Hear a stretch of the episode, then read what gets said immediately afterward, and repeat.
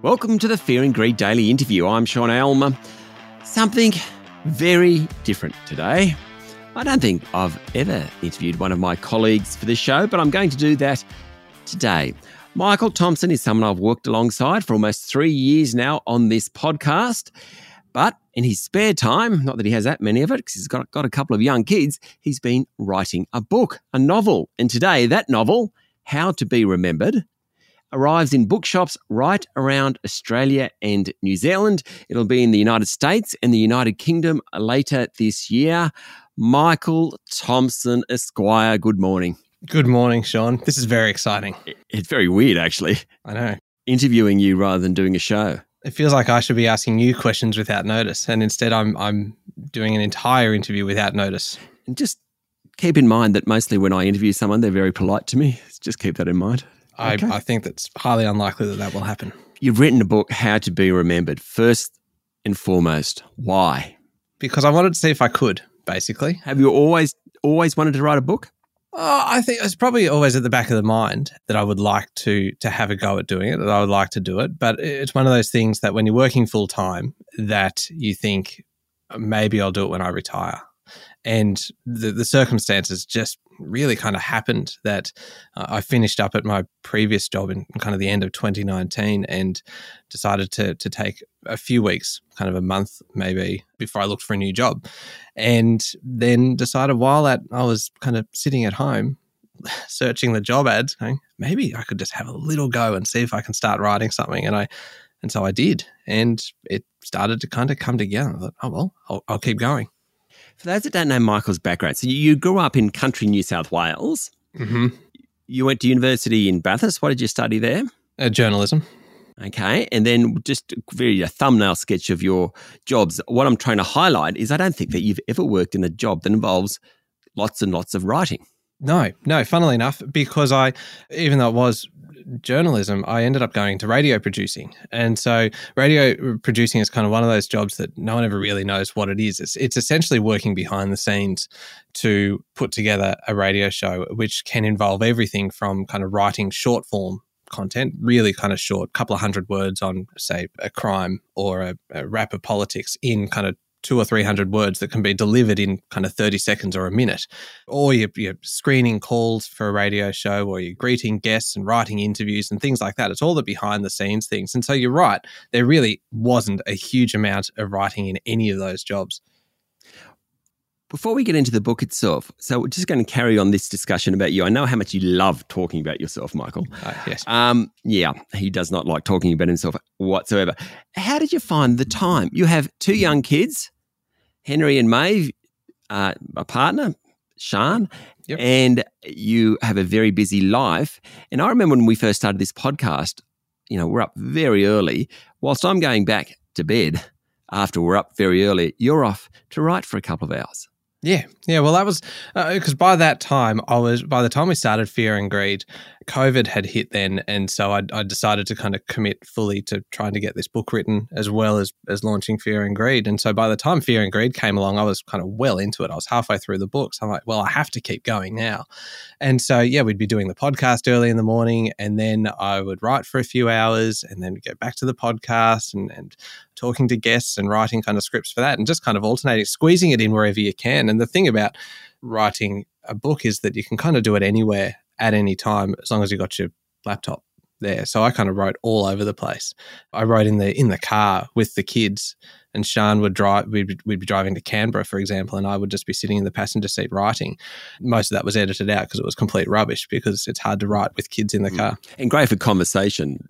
Oh yeah, the kids yeah. in the car. I actually think Sean, Sean probably preferred it because I wasn't talking. I, I wasn't contributing to anything, and so she actually got some peace and quiet for a little while. Perhaps, perhaps. Mm. Okay, so I don't want to go too much into the book. I'm about halfway through it, Michael. I've got to say, I'm delighted that there's a character called Sean in it, I think, because thus far Sean's been okay, but I'm not so sure. Where'd the idea come from? And I mean, maybe you should give the listeners a thumbnail of what it's about. It's very difficult to describe, to be honest. Yeah, so it, it's it's basically it's about a young man named Tommy and so every year on the same day, he's basically forgotten by everybody who knows him. So his family, his friends, everyone who uh, has known him, has loved him, etc., just just forgets that he exists. So he's essentially a stranger to them. And so it's the the book is the story of him trying to kind of forge a life for himself, to have kind of pretty much what everyone else has and takes for granted, a relationship, a job, that kind of thing. But but more so to to find a way to be remembered. Hence the, the title of the book, to kind of leave a legacy, that kind of thing. So, where in your mind did that come from? Well, it was actually, I was thinking about, of all things, social media and uh, thinking about how once you have a digital footprint, you are never getting rid of it.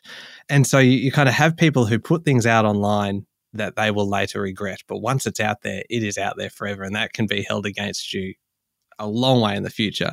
And, and I was thinking, oh, there would be, surely there'd be people who would just love to kind of be forgotten to just have their kind of digital footprint wiped. And, and there are kind of laws elsewhere in the world with that, that right to be forgotten. But I thought, well, what if it was the other way around? And what if somebody just wanted to be remembered and there was something that was preventing them from being remembered? And it just kind of took off from there. It was a, a bit of a strange leap to go from one to the other, but that's kind of where it went.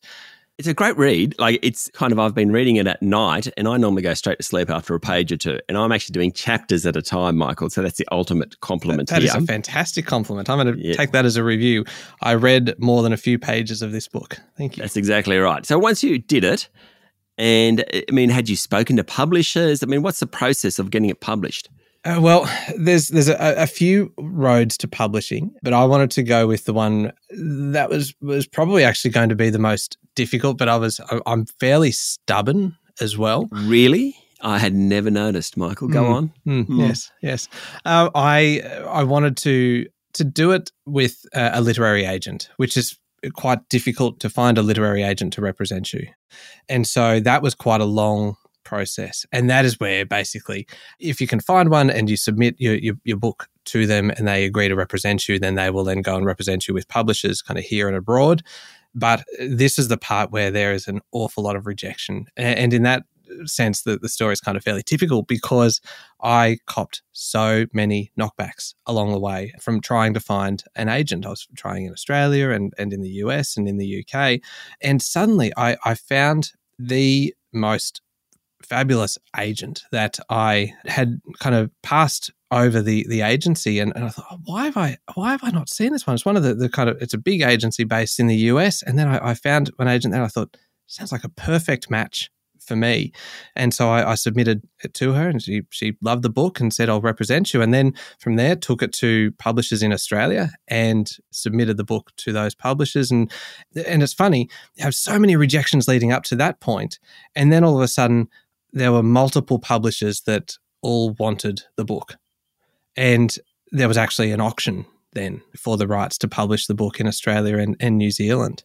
And, and then uh, Catherine, my agent, took the book to the States and sold it there as well. So it'll come out uh, in the end of June with Sourcebooks in the US and, and also in the UK. And now, in the last uh, few weeks, started selling the translation rights. And so now, How to Be Remembered is going to be kind of translated into German and into Italian and into Czech. And there would likely be kind of more that um, that follow on from there. Kind of now that we're reaching that point where the book is hitting the shelves today. Stay with me, Michael. We'll be back in a minute.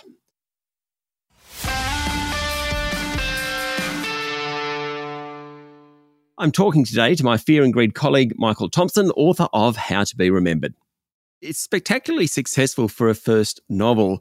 I think the time that I saw you most excited throughout this whole process was, I mean, it was probably actually uh, actually getting a publisher on board. But apart from that, you'd, you'd get in touch with myself and Adam Lang, our colleague here at Fear and Greed, and you'd say you wouldn't believe it. They're talking about making a movie out of it. Tell us about that. Yeah, that that is it is still exciting now. The this was six months or so in advance of the book even kind of being published. All of a sudden, there was film interest being mentioned, and there were th- a few different production companies, film production companies in the states that were again all interested in it. And so here I was sitting in my little home office in the Sutherland Shire in Sydney. Center of the universe. Yeah, well, well for me, it's the center of my universe. I don't particularly like leaving home. And, and I'm having Zoom calls with uh, film producers in the States. And they're all kind of saying, oh, this is, we love the book. This is what we would like to do with it. Like, this is extraordinary. And then the, the rights sold. And so at some point in the future, we may kind of see a, a, a, movie being made out of How to Be Remembered, which I just find remarkable because the book itself hadn't even hit the shelves. It, it hadn't even been finished. Like we were still kind of like on a, on a fourth draft at that point. It hadn't even been kind of finalized. And so the, the way the momentum kind of builds behind these things, it, the whole thing just played out like it was like I was watching a TV show or like I was watching a movie.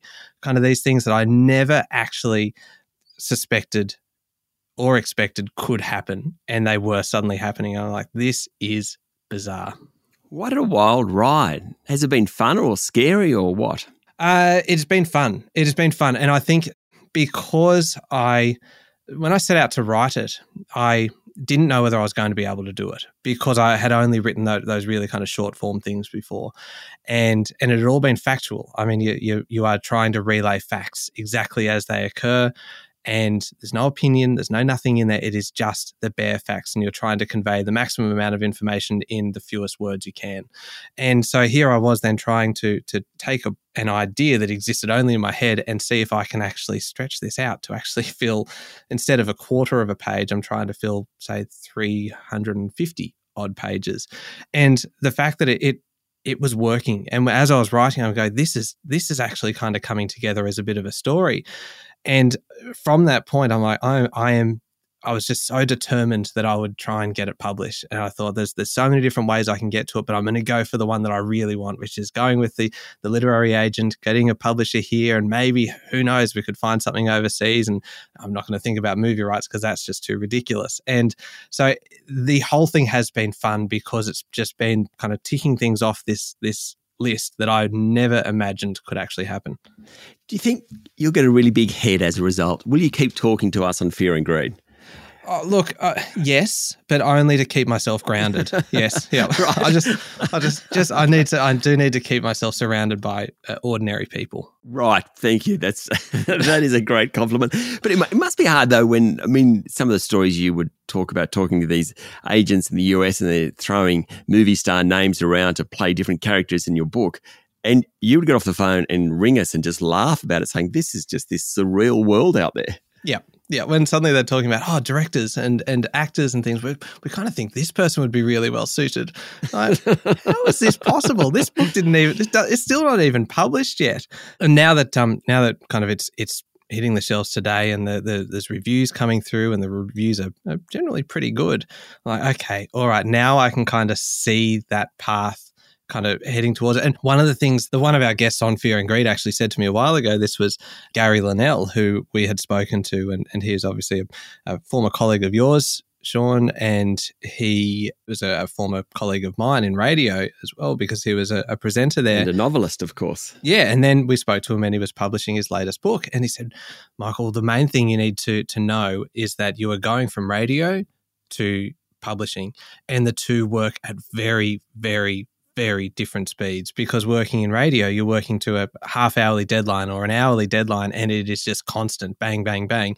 Publishing, you are talking about months and nothing might happen, or it might look like nothing is happening for months on end. But in the background, you're these are people who are kind of having to read through 100,000 words at a time and then pass it on to the next person. And, and so all of this stuff is happening behind the scenes. And now I'm just kind of seeing it all, all kind of unfolding in front of me.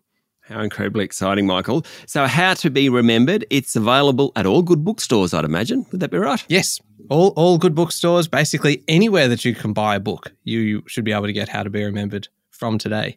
And I'll tell you the most bizarre thing is actually signing books, Sean, ah. and having to kind of figure out a signature that um and it's it's this panic that you start moving your pen across and go i've forgotten how to write my name. So there's all kinds of weird creations of my name that will now kind of be heading out in different versions. Won't even actually look like michael thompson. It'll be like michelle timkins and various other things. The the uh, i think we should leave this chat not from you or i but from one of those critics who read your book in the us and you told me the other day because it, it's at times it's quite dark to be honest and the, the critic, you'll have to remind me exactly, she said something along the lines of, she's never read a book that she quite loves and hates as much all in one go. Yeah, you're right, Sean. She said basically that she loved it and and almost had to put it away for a few days at a time while she was reading it because she found it too too confronting. So, and, and in the end, it is meant to be uh, quite a hopeful book. It is meant to be kind of, I think it's like a little bit, little bit kind of 50 First Dates, little bit kind of Groundhog Day. It's, it's kind of being held up as, as a book that, if you like, The Midnight Library, which was a, a, a pretty popular, very popular book over the last couple of years. The Rosie Project as well. That if you like one of those, then chances are you're going to like How to Be Remembered as well. Michael, do not forget us here at Fear and Greed, and thank you for talking to us this morning. How to Be Remembered, bookstores now. Can you now go back and do your day job? Fear and Greed is, is too much fun, and I'm getting an education on, on business news as we go. So you are not getting rid of me. Excellent. That was Michael Thompson, my colleague on Fear and Greed, and the author of How to Be Remembered, out now wherever you buy books. And it's a cracker. This is the Fear and Greed Daily Interview. Join us every morning for the full episode of Fear and Greed, Australia's most popular business podcast. I'm Sean Aylmer. Enjoy your day.